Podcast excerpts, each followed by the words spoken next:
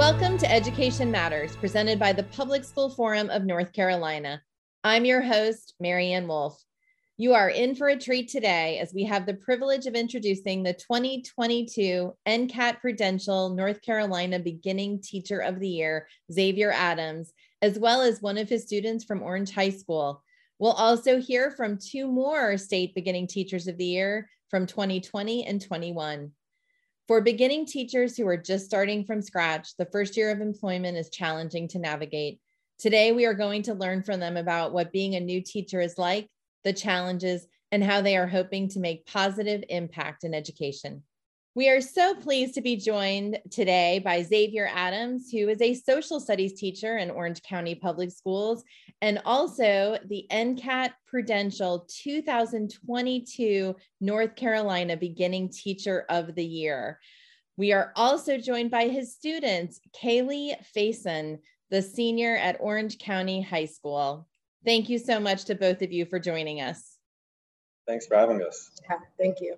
Xavier, first of all, congratulations on becoming the North Carolina Beginning Teacher of the Year. I'd love to hear a little bit more about what this means to you and what your hopes are for this new role. First and foremost, what it really means to me is that the students that I've been able to work with the last two years, their hard work has paid off. I really feel like my award is only possible because of the work that my students have done. And that's part of the reason why I really wanted Kaylee to be here so Kaylee was a part of my first ever uh, section of African American Studies when we were completely virtual at Orange High School. And Kaylee, every single day, was involved in the group chat on Zoom, participating in class, reading all the stuff that I was assigning them. And I definitely was giving them way too much stuff, but Kaylee would show up and, and do the work alongside me. So I was really grateful for her and all of my students in the process. That's wonderful. Well, and Kaylee, we're so excited that you'll be going to Howard University next year as well. So, uh, really exciting to continue to follow your path. We'd love to hear from you, Kaylee. What does this mean to you as a student in Mr. Adams' class, and what was the reaction uh, from your classmates? Well, I know on the night of the award ceremony, there were at least 10 of the people that were in my original class. All of us were like on the live stream waiting to like hear. Um, and so when he would when he won, it was just like, I guess gratification for us knowing that at Orange High School, Mr. Xavier is like for us has always been a household name ever since he got here.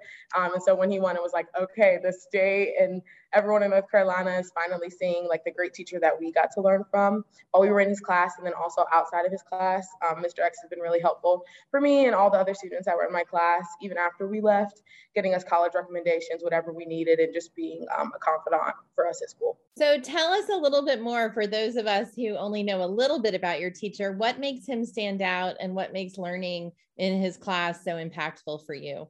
So during Mr. Xavier's class, he really made it a point to learn things about each individual student. And it wasn't just about the course load or the curriculum. Um, and that made our class a really happy and fun place um, to come learn. And so, because he wanted to know about us as individual students, it pushed us to want to learn more about him as a teacher and his teaching style. And it just made for a cohesive classroom where people who usually wouldn't be friends or be talking to each other um, came together and we kind of created our little, our family our group for that semester. And so a lot of the people in the in those classes that are now like juniors and um, seniors with me or are freshmen and sophomore in their colleges I still talk to, which is an experience, a new experience for me that I hadn't had in any other class. Xavier, I'd love to go back to you and just, you know, thinking about your students. What has it been like your first couple years teaching and just thinking about you starting in a pandemic at Orange High and all of that?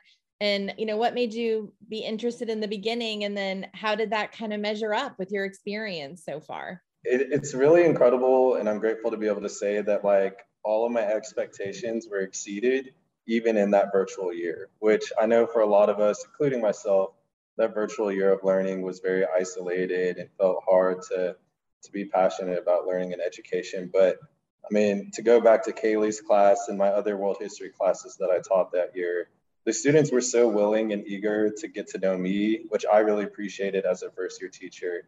And I feel like I was just really able to do a lot of what I got done because of their eagerness. One of the things I want to dig into a little bit with you is around the teacher pipeline, right? Who is coming into the teaching field? And in North Carolina and in many places across our country, we know that we're facing a significant shortage of educators. And I wonder if you could talk a little bit about that and what you think we can do to encourage more people like you who clearly are making such a difference for your students to go into teaching. There's so many things that need to be done. Um, so, kind of what you're alluding to is the unfortunate reality is that less than 2% of educators in public education are Black men. And so um, I, I, think several things that need to be done are one, paying teachers more. Um, there's just a need for teachers to be fairly compensated for the brilliance and the hard work that they're bringing into the classroom every day uh, to, to pour into students' lives.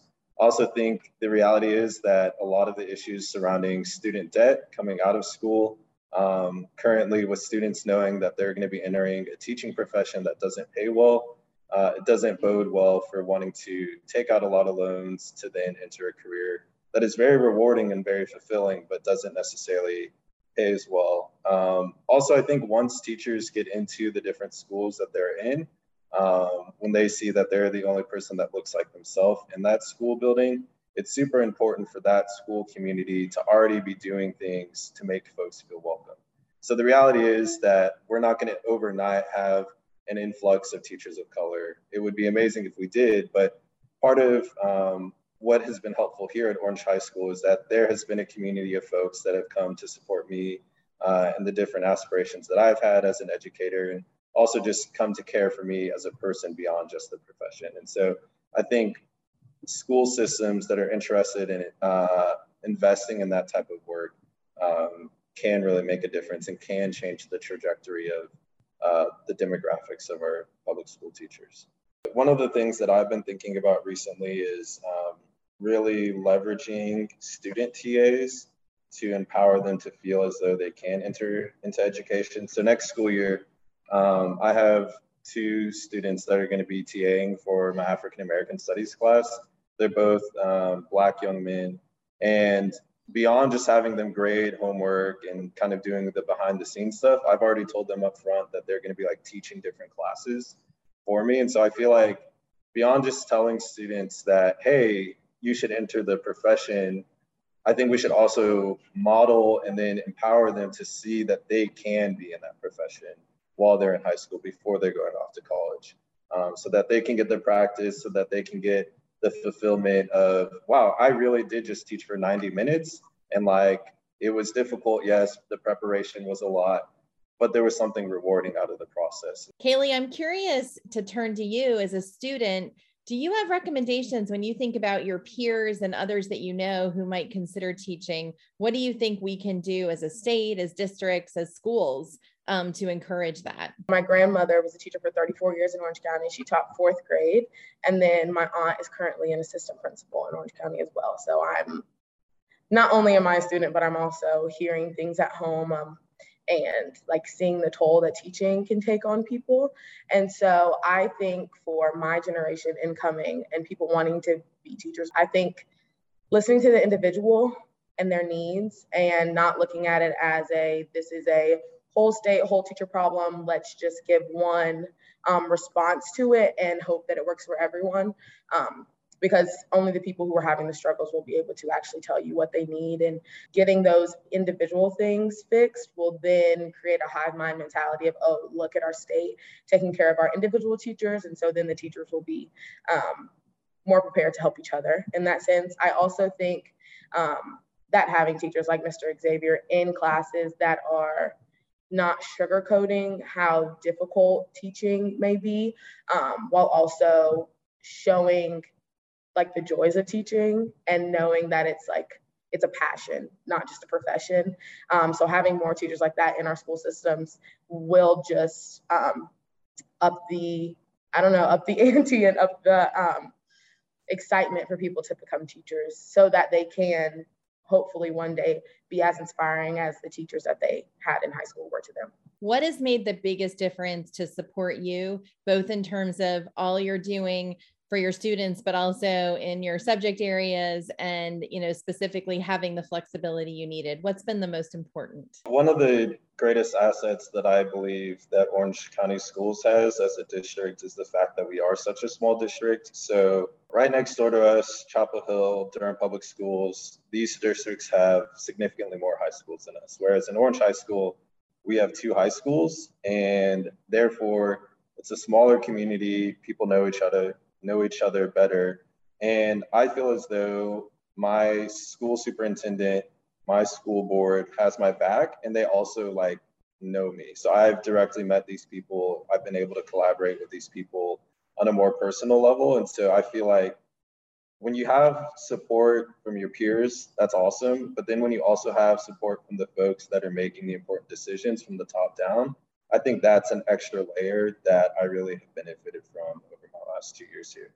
Well, thank you so much. I'd love to join your class sometime and so appreciate your thought of bringing your student with you. So, Kaylee, we also wish you all the best. And Xavier, I know we're going to have you back on here again another time. So, please uh, continue the wonderful work, but also continue sharing the ideas.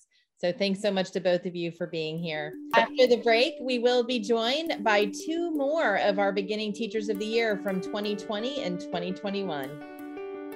Education Matters is brought to you each week in part by Participate Learning, uniting our world through global learning. We are so pleased to be joined by two more of our NCCAT Prudential North Carolina Beginning Teachers of the Year. Emilee Higdon from Macon County Public Schools is the 2021 Beginning Teacher of the Year, and Leanne Rose from Mooresville Graded School District is the 1920 Beginning Teacher of the Year. Welcome to both of you. Emilee, last time you were on Education Matters, you had just become the Beginning Teacher of the Year, and it's been a year since then.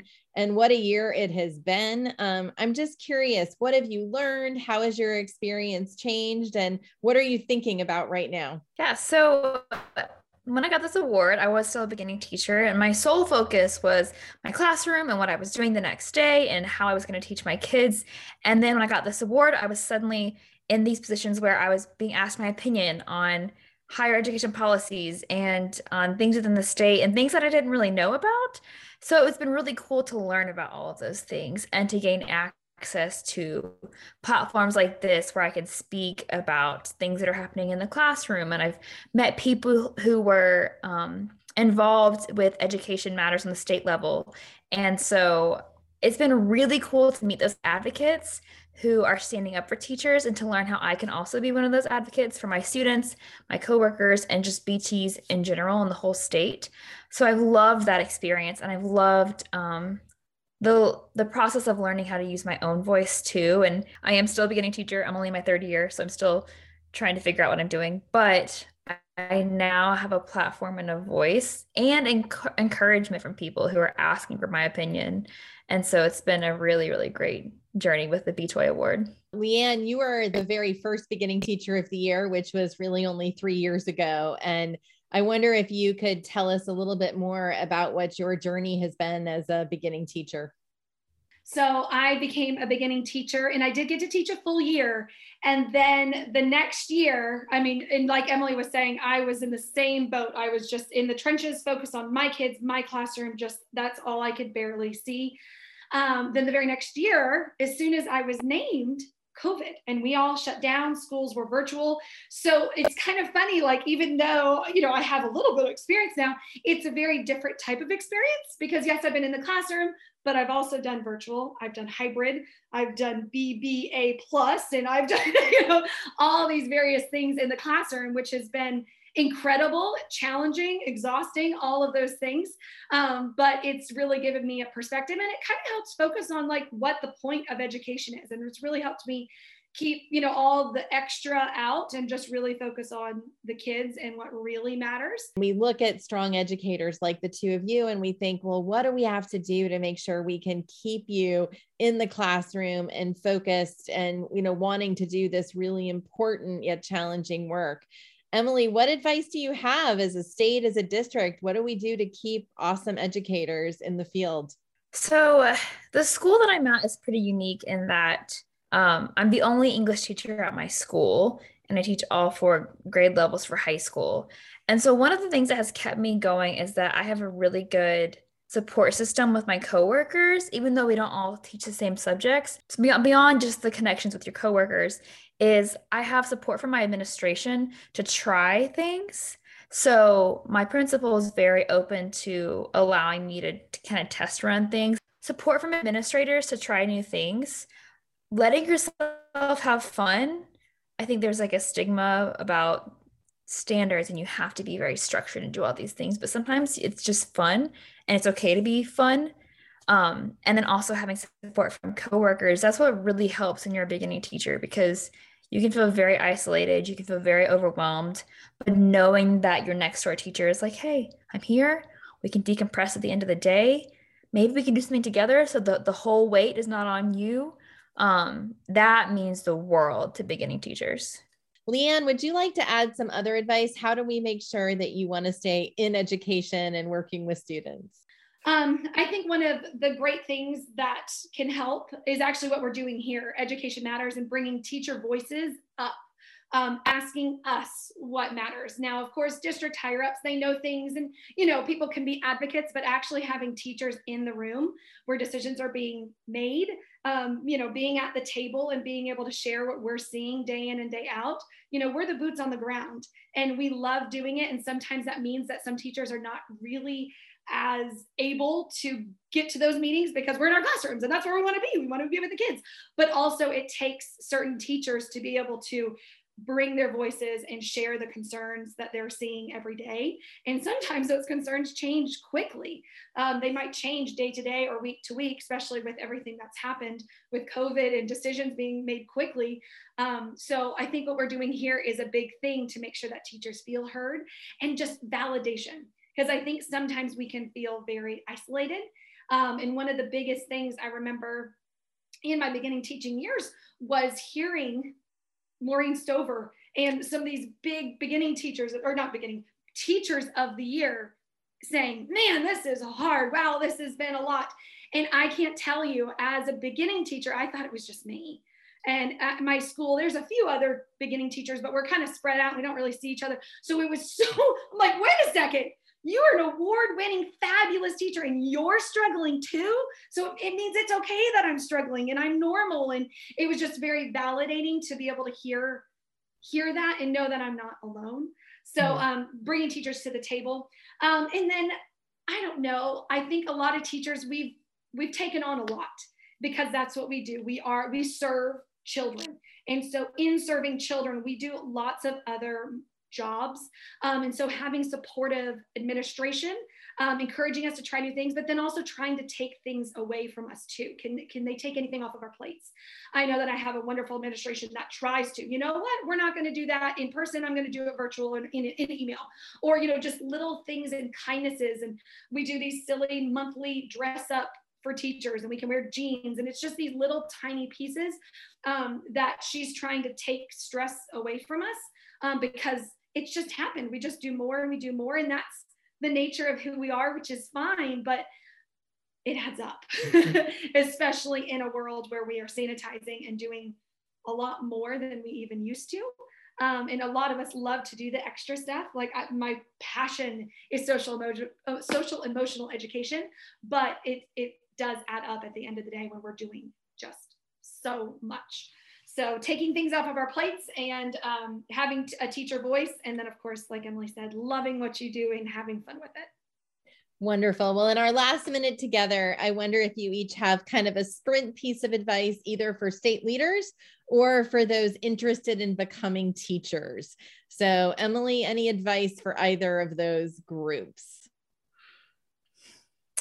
For beginning teachers, I think that your strongest asset is yourself in the sense that you already have a wealth and a variety of knowledge that may not be all about your content area, may not be the standards, but you can pull in those things you know or those people you know, those community members you know, and you can add to your classroom so much through that. So it's okay to be yourself as a teacher and use what you have naturally to let your students thrive. Like that is what what they see and what they want to be is fully themselves. And when you do that first, then they know they can do it too. Thank you. And Leanne, any final advice? I think we talk a lot about how um, the biggest indicator of student success is teachers. I think uh, one of the biggest indicators for teacher success is school culture, um, teammates, friendships, mentorships um, and making sure that we have support for teachers um, across all, you know, whether you're beginning, if you've come lateral entry, if you've been here for a really long time and things continue to change, but just being there for each other and having a healthy culture to support us, um, being able to vent, but not getting into a negative space where we're kind of, you know, putting being let down, but building ourselves up, being the professionals that we are, and expecting respect and success. Well, thank you both so much. I could talk to you for hours, and I know our listeners feel the same. So thank you for being here. Thank you for having us. Thank you. And after the break, this week's final word.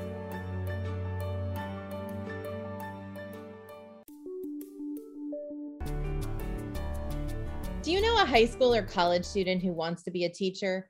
Do you know others in your community who are thinking about changing careers to become a teacher? we need to encourage more individuals to consider education for their careers. Our teacher pipeline has decreased significantly over the past decade, and across North Carolina, we are experiencing a teacher shortage in almost all areas and grade levels. While there are undoubtedly many factors in providing and maintaining a high quality education system throughout our state, research has shown that teachers are the number one school related factor that influences student outcomes. In order to secure the future of North Carolina's children and our communities and economy, it is imperative that our schools are able to recruit and retain high quality and well prepared teachers who also bring passion and commitment to their work with students. Today, we were joined by our last three North Carolina Center for the Advancement of Teaching Prudential Beginning Teachers of the Year. This includes Xavier Adams, who's this year's winners, and 2021 and 2020 winners, Emilee Higdon and Leanne Rose. You will quickly see that these attributes are present among these educators and in many of our beginning and veteran teachers across North Carolina. We must nurture those talents and respect these professionals. Equally important is supporting them along their journeys to becoming the most effective educators they can be. If you ask our teachers about this year, Many of our veteran teachers will tell you it has been the hardest year they have ever experienced. This is told within the context of their deep care and commitment to students. These teachers also listen to the news and the public comments at school board meetings. Many of these discussions that they're hearing about education locally, statewide, or nationally often center on political issues instead of what our students need and how we can support our educators to support our students. This is also exhausting to teachers as they strive to navigate the complexities of teaching, especially as we come out of the pandemic. One thing I see again and again with our educators, including the three exceptional beginning teachers of the year that you heard from today, is that they center the students in their daily work. They continue to try and do everything they can to understand what their students need for their learning and their well being, and they go above and beyond every day. As a state, we have the opportunity to show how much we understand the importance of being a teacher and how we value those who are in or are choosing to enter the field. We can provide working conditions and compensation that honor their level of education, the complexity of their work, and the impact that they have. However, to truly do this, we must also treat our educators as professionals and provide them with the respect they richly deserve. We should do this regardless of the time or the context but we must do this now, given the significant shortage we have and will continue to experience based upon our state's trajectory. I asked you at the beginning of this final word if you know someone who is becoming or wants to be a teacher. I hope that you will take this opportunity to show them how important that decision is for our students, our families, our communities, and our economy here in North Carolina. We have the opportunity to ensure that those interested in or currently serving in education are treated as professionals and honored for the critical role they play. Thank you for thinking and learning about education. That's all for today, and we'll see you next week.